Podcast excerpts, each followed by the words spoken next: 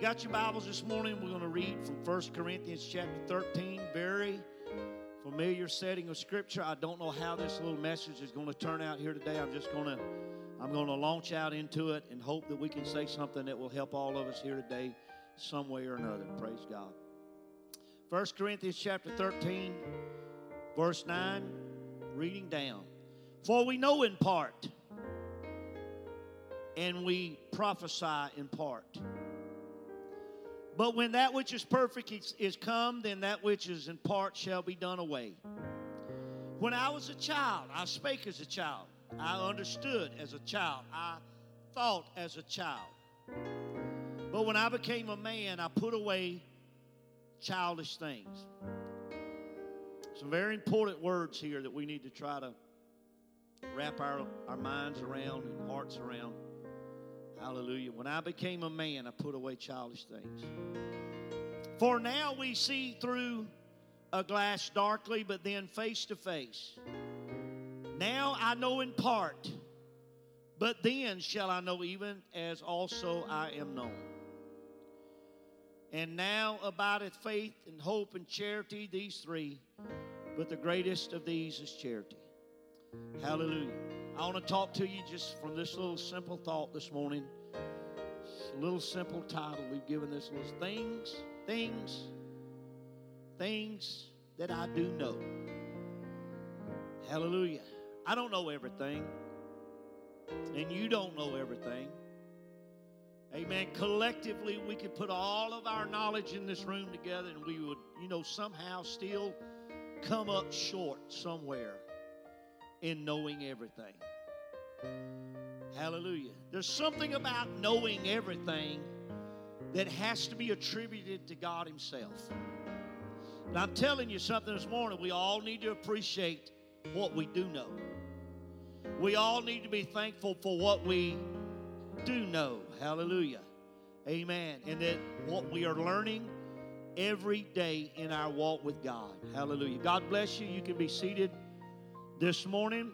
Amen. I don't know how you feel this morning, amen, about these verses of Scripture that I read to you, amen, but I've got to be honest, amen. I'm just going to be honest with you, going to be open to you this morning, praise God, hallelujah. Sometimes when I'm struggling, amen, to understand exactly what a writer is saying, amen, I often find myself wishing, amen, hallelujah. If that's even permitted for us, amen, I don't even know if it's permitted that we walk around wishing. Amen. Maybe I should use the word hoping. Amen. But sometimes when I read verses of Scripture like I just read, I find myself wishing, amen, that it could have been written, amen, a little bit clearer for me. Amen. You may read things, amen, that are perfectly clear to you that I turn around and read the same thing, and it's not quite so clear to me. So I find myself very often thinking and praying, God, I wish that could have been put just a little bit clearer so I could understand it just a little bit more. Praise God.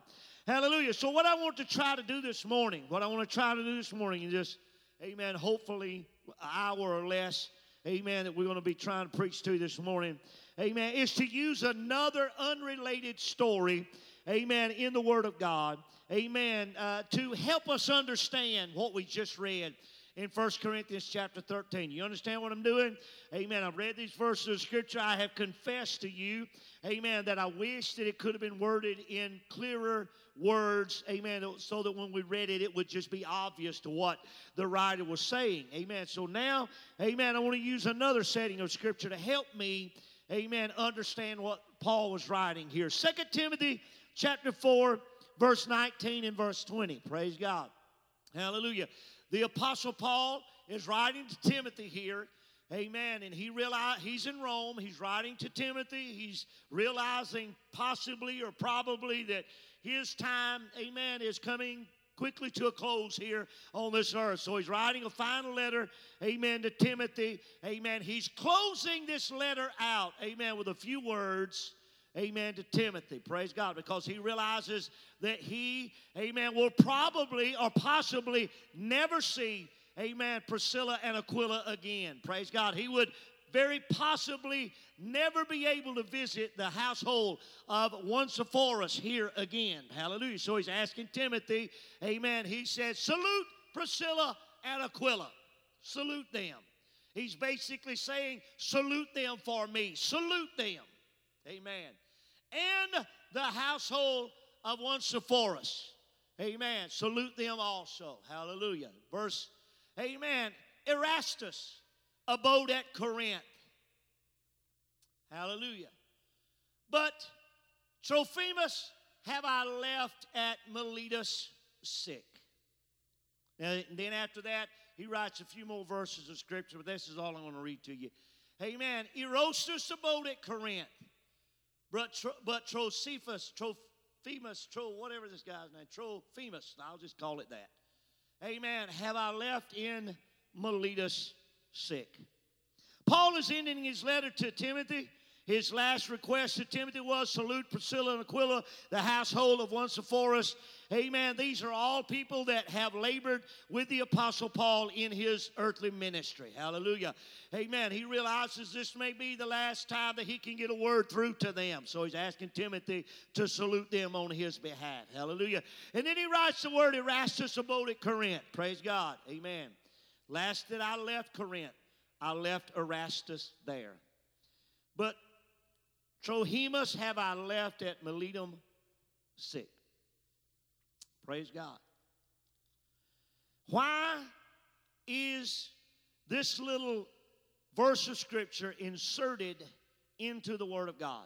Why is it included, amen, into this important letter that the Apostle Paul is writing to Timothy here? Amen. But Trophimus I have left at Miletus sick. Hallelujah. Amen. It is there. Is it there? Amen. Simply to confuse us? Or is it there to help us to understand? Hallelujah. Something about God and something about ourselves. Hallelujah. Why is this, amen, seemingly insignificant verse of Scripture inserted into the Word of God, amen, for every child of God to read, amen, from that day to this day until the Lord comes? Why is it inserted? Amen. Hallelujah. Is it there to confuse us? Amen. No, I don't think it is. I vote for the latter. Amen. I vote, amen, that it is there to help us understand, amen, something significant about God.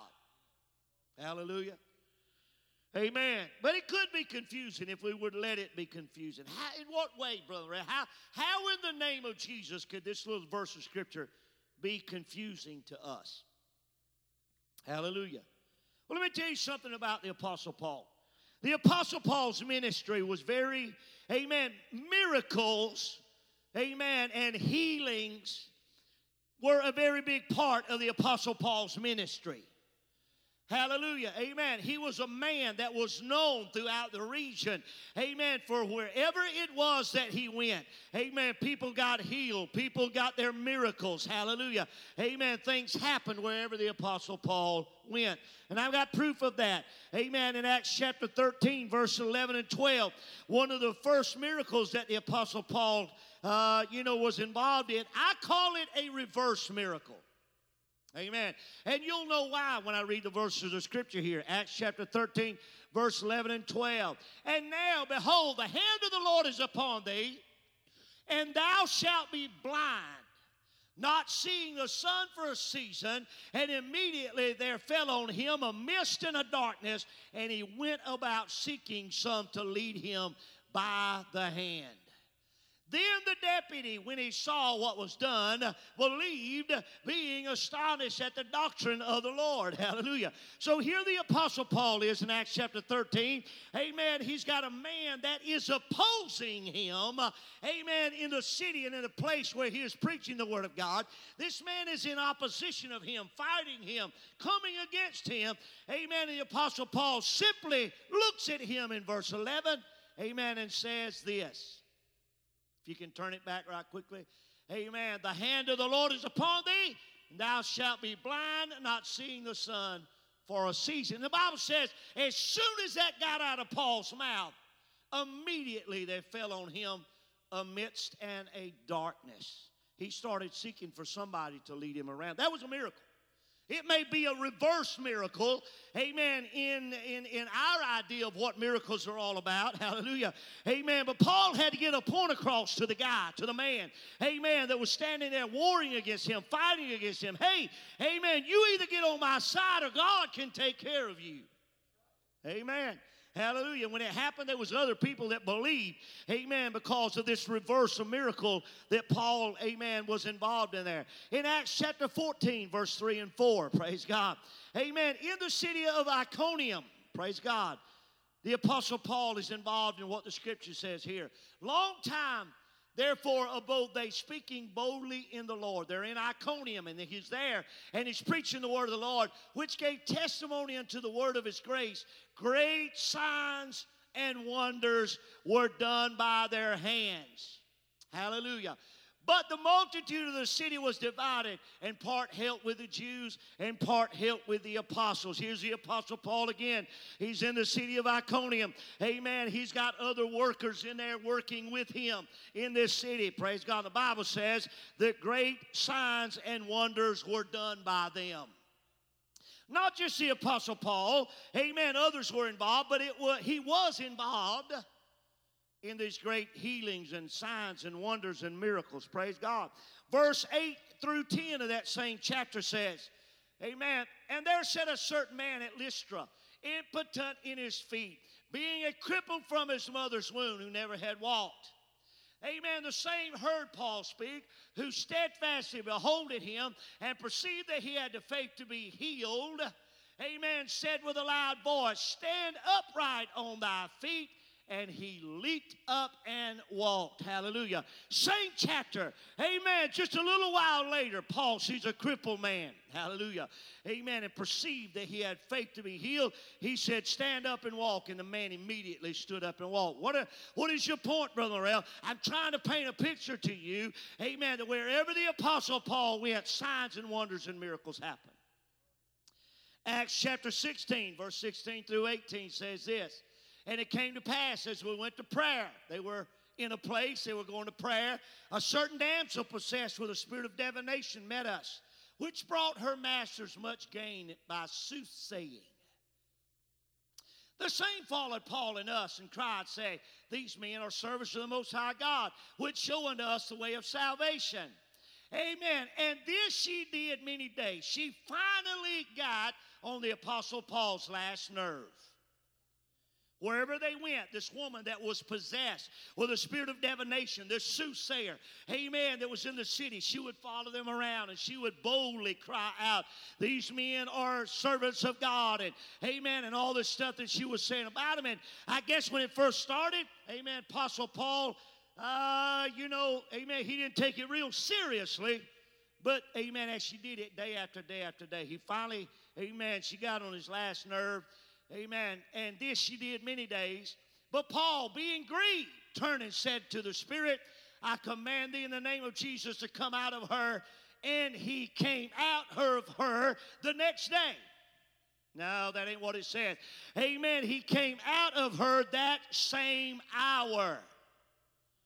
So possessed or being delivered. The crippled are being healed. Great signs and wonders and miracles, which I, amen, assume include healings and miracles, amen, are being done by the Apostle Paul. Verse 25 and verse 26, amen, of Acts chapter 16 says this.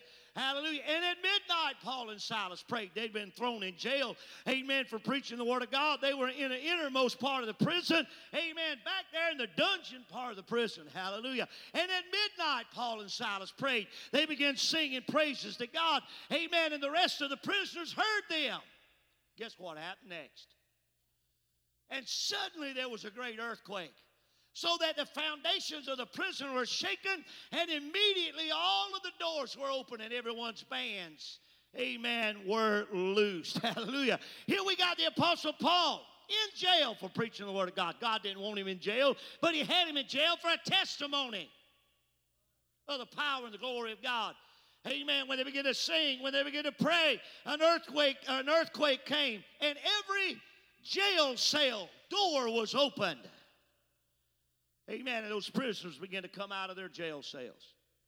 Hallelujah. Acts chapter 19 starts out with the Apostle Paul praying for 12 disciples of John the Baptist. Amen. What did he do? He met these disciples of John the Baptist. Amen. He stopped them. He talked to them. He conversed with them. Hallelujah. Amen. Amen. And before it was all said and done, amen, they'd been baptized in water the same way that Brother Kirkland talked about, that Brother Barfield talked about last Sunday morning. They got baptized in water in the name of Jesus Christ, and all 12 of them received the baptism of the Holy Ghost. So it's like everywhere Paul's going, something great's happening. Something wonderful's happening. Verse 11 and 12, there's special miracles of Acts chapter 19, verse 11 and 12. And God wrought special miracles, how? By the hands of Paul. So that from his body were brought, amen, unto the sick handkerchiefs or aprons, and diseases departed from them, and evil spirits went out from them. That's one of the scriptures that we use, amen, for anointed prayer cloths that we send out. Amen. Hallelujah. So that people can have a point of contact, amen, with an anointed man of God, with an anointed service, amen, with an anointed church, and hopefully that anointing will go with that prayer cloth wherever it is sent, and they'll get what they need. It happened in Paul's day. It didn't happen in our day. Hallelujah. Special miracles at the hand of Paul. Hallelujah. Acts chapter 20, verse 9 and 12. Hallelujah. It says this. Amen. And there sat in a window a certain young man by the name of Eutychus, being fallen into a deep sleep. Now, I ain't never preached so long that anybody fell out of the window. But I have preached long enough that I put a lot of people to sleep through the years. Thank God you wasn't sitting in a window when you fell out. This guy heard Paul preach. He was into a long preaching sermon. Amen. He slunk down. He sunk down with sleep, and he fell down out of the third loft and was taken up dead.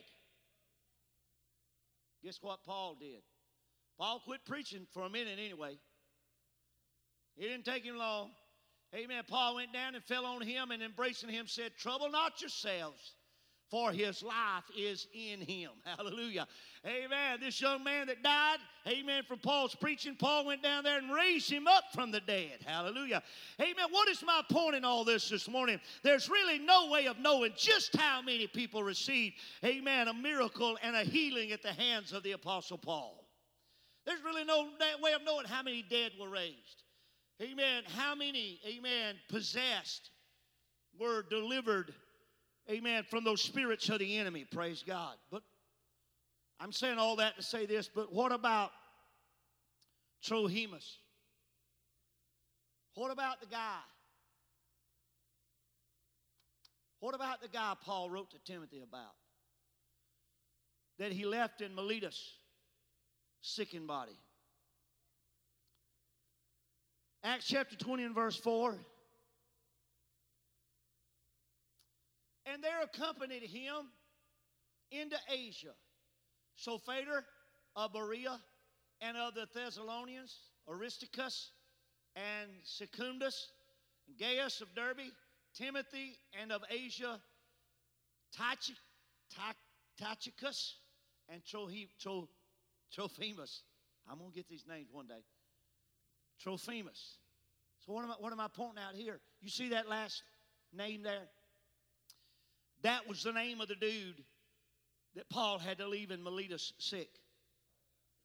But years before that, at least up to 7 or 8 years, I think Trophimus was actively involved in the ministry of the Apostle Paul, amen, for 7 years. Hallelujah. At least we know of 7 years, amen, where he was involved in the Apostle Paul's ministry. Amen. He was in the third missionary journey that the Apostle Paul, amen, went to Asia, amen, with that journey that he took into Asia. In Acts chapter 21, verse 28 and verse 29, amen, we find the Apostle Paul in Jerusalem. Amen. Paul's now in Jerusalem. He's back from his missionary journey. He's went down to Jerusalem. Praise God. Amen. Verse 28 says, crying out, men of Israel, help. This is the man. Amen. So Paul is in the temple at Jerusalem. Somebody recognizes him. And they had seen him in the streets of Jerusalem prior to being in the temple with Trophimus. I said his name differently. Trophimus. Well, what are we going to call him, Brother Clint? Trophimus. I'll get it right. Trophimus.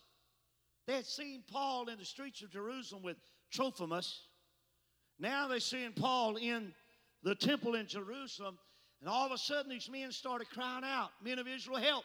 This is the man that teacheth men, all men, everywhere against the people and the law in this place. And further brought Greeks into the temple and hath polluted this holy place." Hallelujah. Next verse. "For they had seen before with him in the city, Trophimus, amen, an Ephesian, who they supposed that Paul had brought into the temple with him." Hallelujah. So here they are. Amen. They see Paul. They said, well, amen, it's possible that he's drug, amen, this rotten Gentile into our temple with him. So they rose up against Paul. They rose up, amen, against him. Praise God. Hallelujah. Amen. And they began to fight against him, and they drug him out of the temple and all the things that they did that day. But here's all I want to say about that. Praise God. Amen. Trophimus was there in Jerusalem with the Apostle Paul. He wasn't just going on missionary journeys with Paul. Amen. He was going on private journeys with Paul. Amen. Paul and Trophimus must have been relatively very close friends. Hallelujah. Amen. 2 Corinthians chapter 8. Amen. The church at Macedonia has received an offering, amen, to help other churches that were less fortunate than theirs. Amen. So, amen, the bowels of compassion was moved in the church at Macedonia, and they began to collect their offerings. Amen. And when they got word to Paul that they had their offerings ready, Paul, amen, sent, amen, Titus unto them. Amen. In verse 16 and verse 24. Now, I'm going to read this, amen, tell you what the history says about it. Praise God.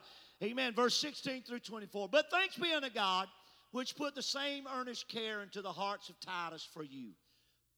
Amen. I'm sending Titus to you to collect this offering.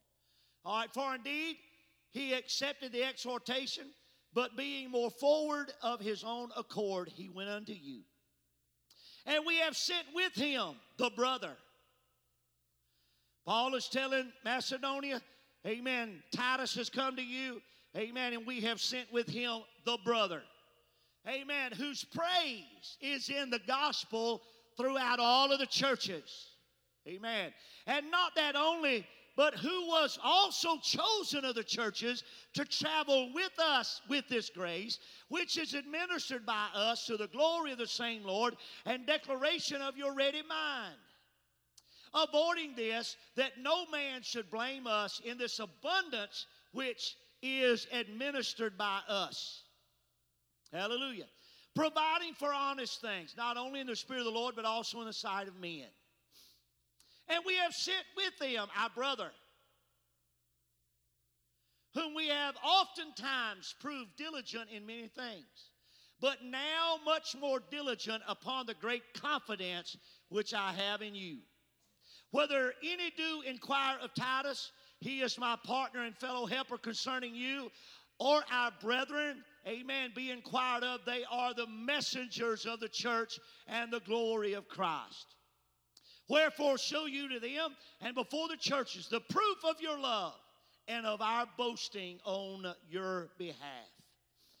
What in the name of God is Paul writing about here? He's sending men down to Macedonia, amen, to receive this, amen, I guess, great offering that Macedonia has put together to send to other churches. Amen. He don't want to just send one man, so he's sending several men. Amen. "But amongst these men is the brother that has been approved of God to be a part of the ministry, that has been approved not only of God, but of the churches," amen, "to be involved in the Apostle Paul's great and mighty ministry." Hallelujah. Amen. Well, in looking up all of the historical evidence that I have read on this man, this brother who is not named, all of the historical evidence that I've read on this man all agree that the Apostle Paul was sending, you know who? You know who he's sending with Titus. You know who he's sending with the other brethren. Trophimus. They all agreed that this brother who has proved himself to be Trophimus. He had been a faithful companion to the Apostle Paul for the last 7 years of his ministry.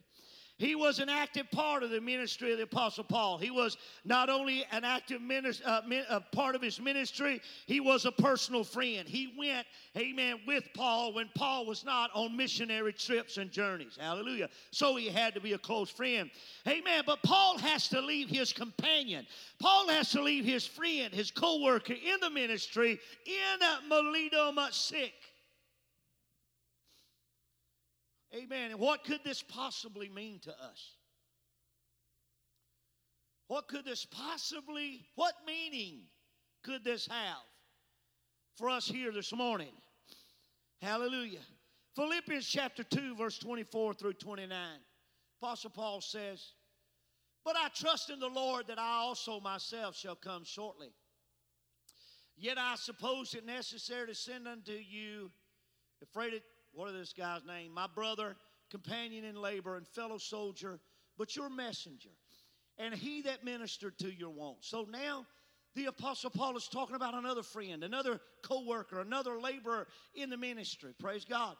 Hallelujah. "For he longed after you all and was full of heaviness because that you had heard that this co-worker," this friend of Paul's, "was sick also." Did I give you the next verse, through 29? "For indeed he was sick, nigh unto death. But God had mercy on him, and not on him only, but on me also, lest I should have sorrow upon sorrow." Hallelujah. "I sent him, therefore, the more carefully, that when you see him again, you may rejoice, and that I may be the less sorrowful. Receive him, therefore, in the Lord with all gladness, and hold such in reputation." Amen. Paul, amen, Paul's fellowship, amen, Paul's circle of friends, amen, Paul's fellow laborers in the gospel, amen, they were all dear to him. All very dear to him. And here we have in Philippians another one of the Apostle Paul's companions, sick, nigh unto death, the Bible says. Hallelujah. But then Paul says, "But God had mercy on him and raised him up out of his sickness." Was the Apostle Paul having some complications understanding how all of this stuff worked? I'm sure he was, just like we today. Amen, are still struggling with exactly how God works. I don't know if you're just quiet because you're bored or if you're just intently listening. I hope you're listening. If you're bored, I feel sorry for you. Hallelujah, because you got 15 to 21 minutes. Just be bored. Can you imagine the Apostle Paul? Amen, after seeing hundreds and literally thousands of men and women, boys and girls, that was suffering with sicknesses in their body. Amen. And witnessing them instantly being healed, instantly being raised from the dead, instantly delivered, amen, from evil spirits that were possessing their body. Can you imagine a man, amen, in the ministry, having gone from place to place to place to place, and the Spirit of God and the anointing of God, amen, was following him wherever he was going and doing all these mighty, mighty, mighty things. And then watching a friend and a companion and a co-worker suffer through a long-time illness. I'm sure Paul, he was a man. He wasn't no superhero. He was a man. And I'm sure he wrestled. God, I've prayed for thousands of other people, and they were instantly healed. Here I got a friend down there in Philippi, and he's sick. Hallelujah. And I prayed, and I prayed, and I prayed, and I prayed, and I prayed. The church prayed, and other churches prayed. And, amen. But eventually you and your grace touched him and raised him up. Hallelujah. Amen. But, here he's got this friend down in Miletus.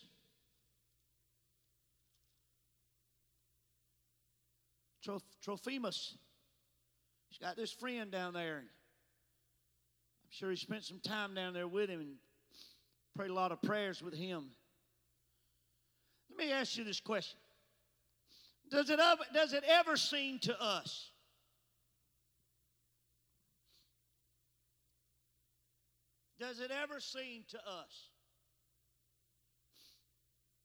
that those that we are closest to seem to have the hardest time getting their miracles? It may not seem that way to you, but it does to me.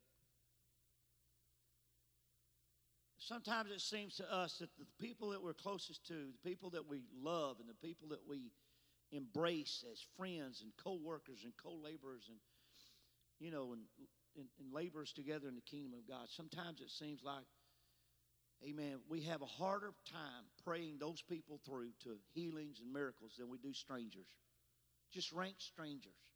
I can't tell you the number of times we've had virtual strangers walk into Higher Praise Tabernacle. The Spirit of God get to moving, and they walk up, amen, for prayer, and we pray with them, and they get what they need from God. Yet we have people in our church that struggle with sicknesses and diseases and things, amen, for long periods of time, and we pray, amen, but sometimes it almost seems like, hallelujah, amen, for whatever reason, that we can't get through for them. We do know that Epaphroditus, amen, eventually got better. Hallelujah. But reality is, we don't know about Trophimus. We got a report that Epaphroditus got his healing. But in the letter that Paul wrote to Timothy, we don't have a final report on Trophimus. We simply don't know what happened with him. Did he recover from this sickness? Did he live? Did he die? Amen. We don't know. I hope he did. Amen. But the fact of the matter stands today, we simply don't know the last chapter, amen, of what happened to him.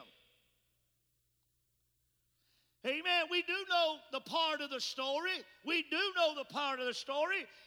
Where evidently he had heard the gospel. He had repented of his sins and got baptized in Jesus' name. Got filled with the Holy Ghost. He grew in God to the point that the Apostle Paul, amen, wanted him to be a part of his team. Amen. And then the church agreed to send him with Paul wherever he went. Amen. And there he labored for at least 7 years. Amen, in the Apostle Paul's ministry. Hallelujah. Amen. You know what I'm thankful for this morning? I am grateful for that part of the story. I'm glad that I know that part of the story. And I am absolutely, positively sure, amen, that the Apostle Paul prayed for Trophimus' healing. Hallelujah. He probably prayed many times every day for his friend. But notice with me, when the Apostle Paul has to leave him in Miletus, amen, he didn't say to Timothy, notice this. He did not write to Timothy and say, Trophimus' faith is failing him. He didn't mention Trophimus' faith. He didn't say, Trophimus must have sinned somewhere, and he's battling this sickness because of sin.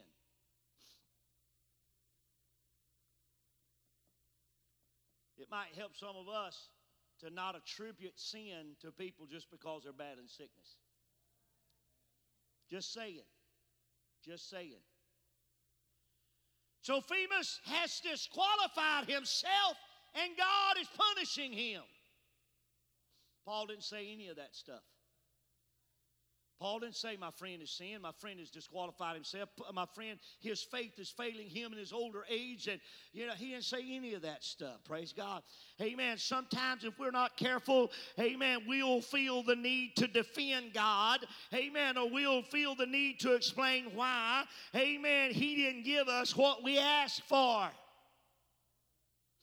Amen. We should not ever, amen, get to the point that we feel like we need to defend God or explain, amen, why God didn't give us what we asked for. Amen. God does not need us explaining Him and His ways. Hallelujah.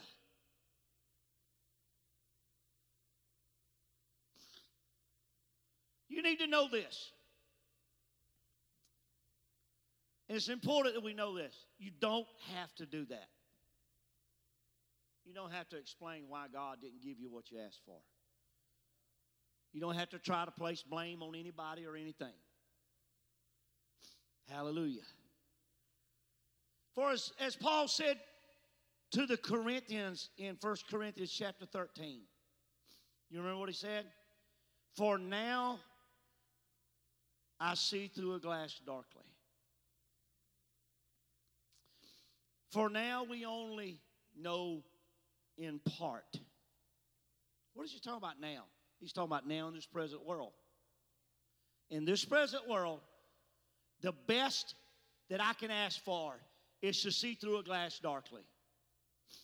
Amen. Right now in this present world, amen, the best that we can ask for is to only know God in part.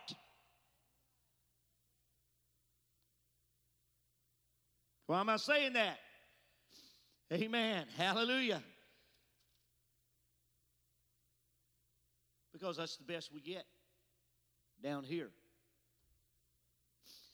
See, to fully understand God would put you on the same level as God. And God has no equal. Amen. If we fully understood God right here in the right here and now, amen, we would be equal with God. Amen. And God has no equal. We'll never be equal with God. We'll never fully understand God. We'll never see God, amen, in the fullness, amen, that we will see Him in someday in the future, amen, when we actually get to lay eyes on Him and actually get to hear, amen, His voice speak to us, hallelujah. And we've got eternity for Him to set us down. Amen. I don't even know if He's going to do that, but hey, hallelujah, I'd appreciate if He'd set us down and explain some of this stuff to us. Amen. But we're not going to get a full explanation, and we're not going to fully understand God in this world. And you and I need to know that. God doesn't even expect us to fully understand. The Apostle Paul said again, for now, right now in this present world, the best that we can hope for, amen, right now is that we see through a glass darkly. I asked my wife to pull the drawer out from beside my bed and find me a pair of sunglasses to bring just so I can make a point. Amen. Hallelujah.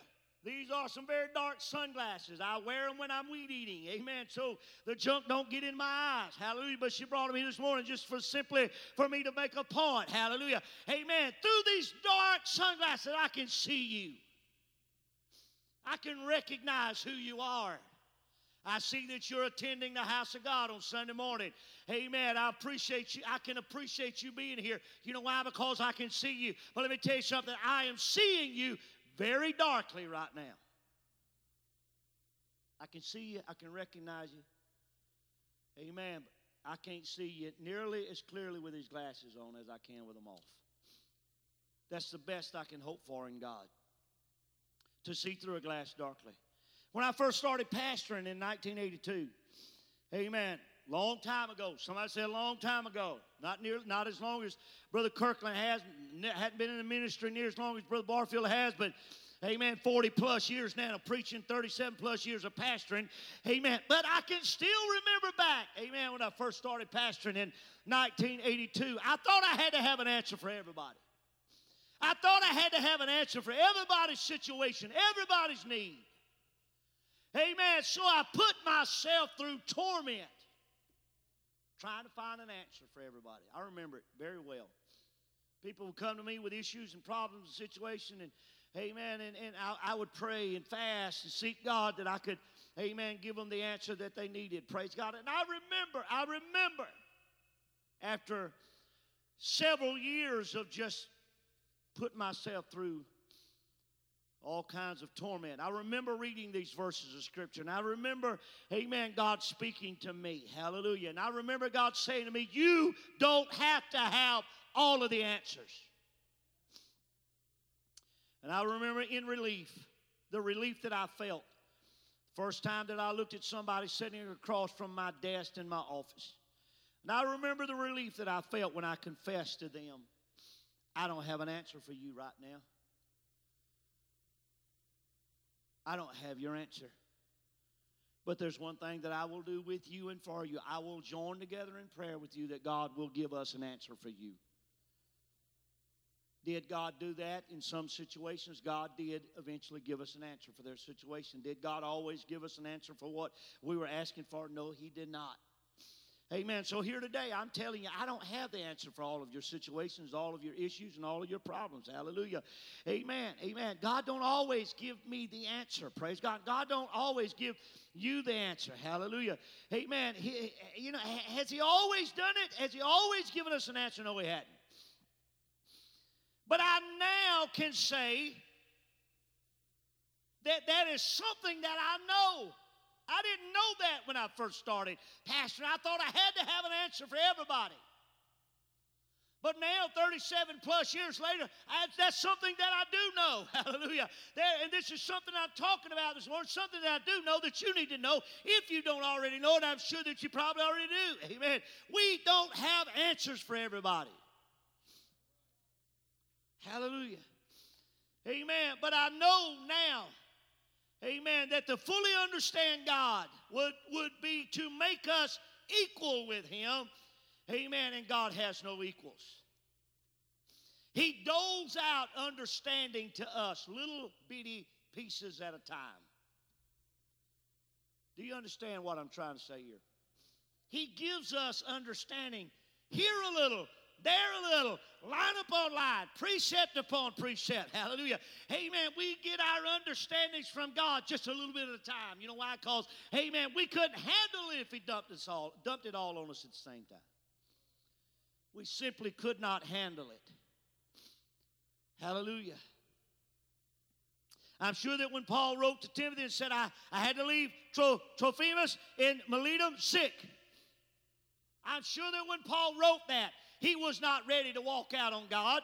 Amen. He was not ready to throw in the towel on his ministry. He was not ready to leave the church simply because he did not have an answer for why Trophimus was not healed. I'm sure he walked away confused. Amen. Just like we do sometimes. Hallelujah. We walk away confused. We pray, we fast, we seek God. God would heal and deliver and set free and raise up. Paul left him there with this understanding that he was going to finish his race, that he was going to keep pressing toward the mark of the prize of the high calling of God in Christ Jesus. Paul left, amen, Trophimus in Miletus, amen, with the understanding, hey, I'm not about to throw in the towel now. I'm not about to quit now. I'm going to keep on pressing on. I'm going to keep on marching on. I'm going to keep on preaching on. I'm going to keep on doing what I need to do, amen, to make sure that I get to heaven someday. And you and I have got to have that same mindset.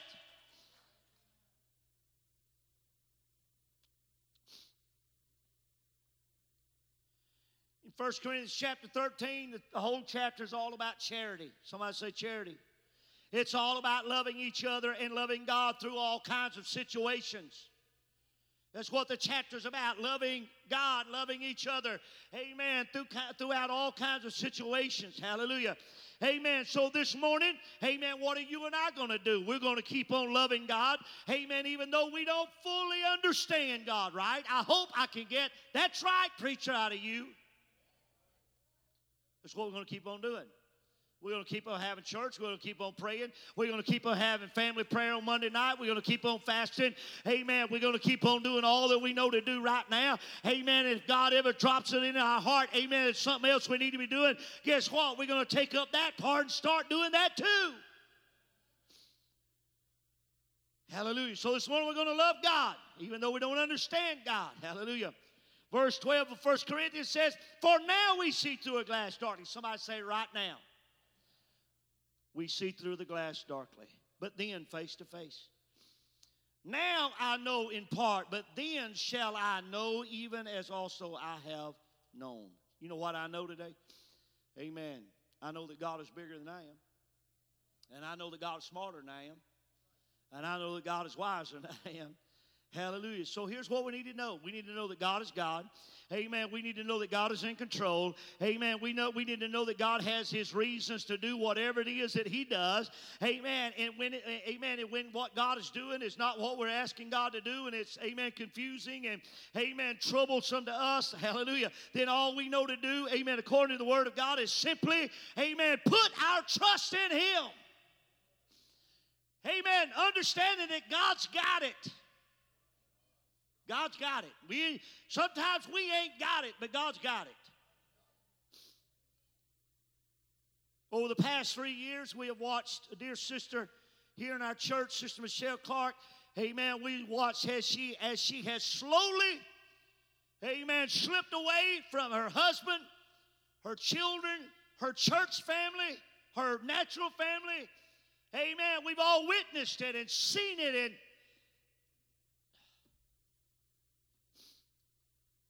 hallelujah. This past Friday morning, somewhere around 6 o'clock, she passed on into eternity. I don't understand that. Can I be brutally honest? I don't understand that. She was a child of God, sitting in the house of God. Repented, got baptized in water in Jesus' name, was filled with the Holy Ghost, loved God, loved church, loved worshiping. She always had a big smile on her face. I never had any problem whatsoever out of Sister Michelle Clark. Amen. She was always positive. She was always encouraging me. Amen. She was always, amen, just, hey, you know, she loved God. She loved the church. So why would God take somebody like that? I don't understand it. Amen. I don't know if I've ever prayed for anybody any more than I did for her. But like I said, she left us Friday morning. Amen. But I do understand in her leaving, she is no longer suffering. Amen. She is no longer in a state of confusion. Amen. She knows exactly where she's at right now. She knows exactly who she's with right now. Amen. She knows, hallelujah, amen, that she's where she's supposed to be. Amen. She's not confused. She got her healing. It didn't come the way we wanted it. Amen. But she got delivered from a body, amen, that she no longer desired to be in. I'm telling you, amen. She got her deliverance, her healing, amen, and all of that stuff in one moment, in one day. Hallelujah. She got set free. Hallelujah. Amen. I may not understand it all, but you know what I'm going to do? I'm going to trust God through it all. Amen. We've got a 36-year-old young lady in the church that's dealing with cancer right now. Amen. She was, amen, given just a little bit of hope, amen, by the doctors that are treating her. Amen. She's taking chemotherapy. Amen. It seems to be shrinking the cancer in her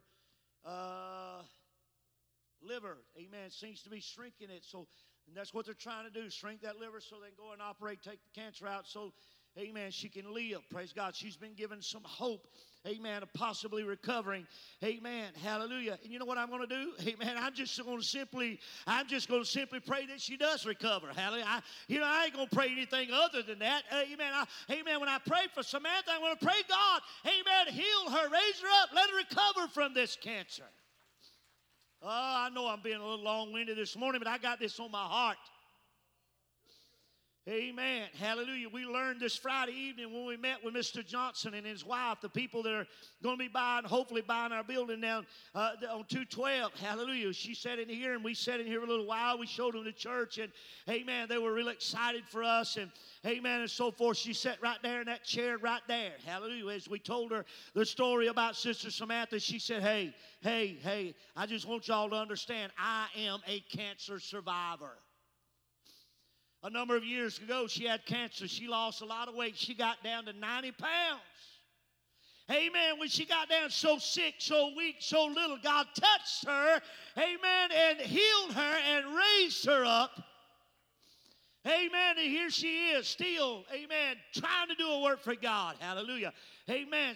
So there's another cancer survivor. Praise God. Amen. We got a 15 or 16-year-old Landon, amen, that we're holding up in prayer. Amen. Every time that we pray, every Monday night, every time we come to church, every day we're praying for him. Praise God. Amen. That God will let him have that same testimony of being a cancer survivor. We don't have no other way to pray. Just like Paul was praying, amen, for his friend there. Amen. I'm sure he was praying every day God raised him up. But when he left, he didn't know God was going to raise him up or not. What are you saying, Brother Rail? We simply cannot quit believing. We simply cannot quit praying and fasting and hoping for healings and miracles to take place. Amen. That was a part, amen, of the apostolic ministry, amen, of the first church that was born in Jerusalem on the day of Pentecost. Hallelujah. Amen. That was a very, amen, important part of that first church, amen, that came out of that upper room speaking in other tongues, amen, filled with the Holy Ghost. Amen. Guess what? That is still a very vital, amen, part of the ministry of this end-time church. So I ain't giving up on it. I ain't giving up on it. I ain't going to quit believing, praying, fasting, hoping that healings and miracles take place. We can't afford to lose that, church. Can't afford to lose it. There are some things that I do know that God still heals and that God still does miracles. I know that. Thank God I know that. He's healed my body several times, and I don't have time to go into all the stories, but God has healed me and raised me up. Amen. When the doctors came to the bedroom, the hospital room that I was in, looked at me dead and I said, "You should be dead." He said, "But I don't know who's watching out for you." He didn't say God because he didn't want to give God the credit. He said, "But there's a higher power watching out for you." Hallelujah. If he hadn't been, I'd have died at probably 34 years old or 35 years old. Amen. Been gone a long time. I don't know what would have happened to my wife, my family, the church. I don't know. Amen. I would have hoped that y'all would have picked up and carried on and done a great work for God. Hallelujah. But for some reason, God raised me up out of that and let me continue living. He's going to do it his way. He's going to do it in his timing. But God still heals. And God still does miracles. So if you need a healing today, if you need a miracle today, believe God for it and pray for it. And let us know, and we'll join with you in your prayers. Amen. Sunglasses, in the modern sense, were invented in 1929 by the man Sam Foster, who was the founder of Foster Grant Company, which is still in business today, I think. Amen. Before, amen, modern sunglasses came about, amen, you can trace sunglasses, amen, back to the 12th century, to China, to Rome, even further back than that, amen. It is said that the Roman Emperor Nero, amen, would sit in those big colosseums and watch those gladiators fight each other to death, amen, having on sunglasses to protect his eyes from the sun. I'm sure they didn't look like this. I'm sure they may have been crude, amen, and different, amen, than the sunglasses that we wear today. Hallelujah. Amen. They were trying to find protection from sun rays, even back then. Hallelujah. Amen. They've traced it back. The Inuit Alaskans, amen. Hallelujah. The Inuits, amen, that live way up there in Alaska. Amen, has been traced back years before them that, amen, they would take, amen, certain things and they would fix things for their eyes. That when they rode out across the snow and they rode out, amen, through the hills and valleys and all of that bright snow with the sun shining down on it, amen, could blind a man. They fixed protection for their eyes centuries ago. They were looking for ways to protect their eyes. They were trying to find protection from sun rays. In 1936, polarized sunglasses first became available. Today, polarized glasses, amen, with pronounced UV protection, amen, is the industry standard. Amen. Do not buy a set of sunglasses, amen, if they're not polarized and if they do not have, amen, the UV protection, amen, amount posted on the sunglasses. That's, at least that's what they say. Don't buy them if it don't state their UV protection. It's the industry standard today. Why does God have us looking through sunglasses? Why does God have us looking through the glass darkly? Maybe it's because too much light could harm us. You may say that's a goofy statement, Brother Monroe. I'm telling you, God is light, and there's only so much light that we can handle. Hallelujah. Maybe it's to protect us from things that belong solely to Him. Maybe it's to keep us, amen, from things, amen, that He don't really want us to know about right now. Don't mean He won't let us know in the future, but He's protecting us from things that are just simply or could be simply too much for us. Hallelujah. So I thank God for protecting me. And I thank God this morning that God don't let me in on everything that He's doing. You know why? Because if God let me in on everything He was doing, it'd blow my mind and your mind too. Oh, God. I want you to know when you leave here this morning, amen, that you don't have to defend God and you don't have to make excuses for God. None of us do. God does what God does, and God's got reasons for doing it His way. We just got to accept it, amen, and keep on trusting God, hallelujah, and keep on believing in God. Amen. We're not even going to ask for a song this morning. This has been kind of a lengthy, it's 1 o'clock. I've been up here probably a little over an hour now. God bless you. I know you're getting tired and sleepy and weary by now, but hey, I just had to get that off my chest. Brother Bobby, amen, Sister Haley, Sister Kimberly, I don't understand.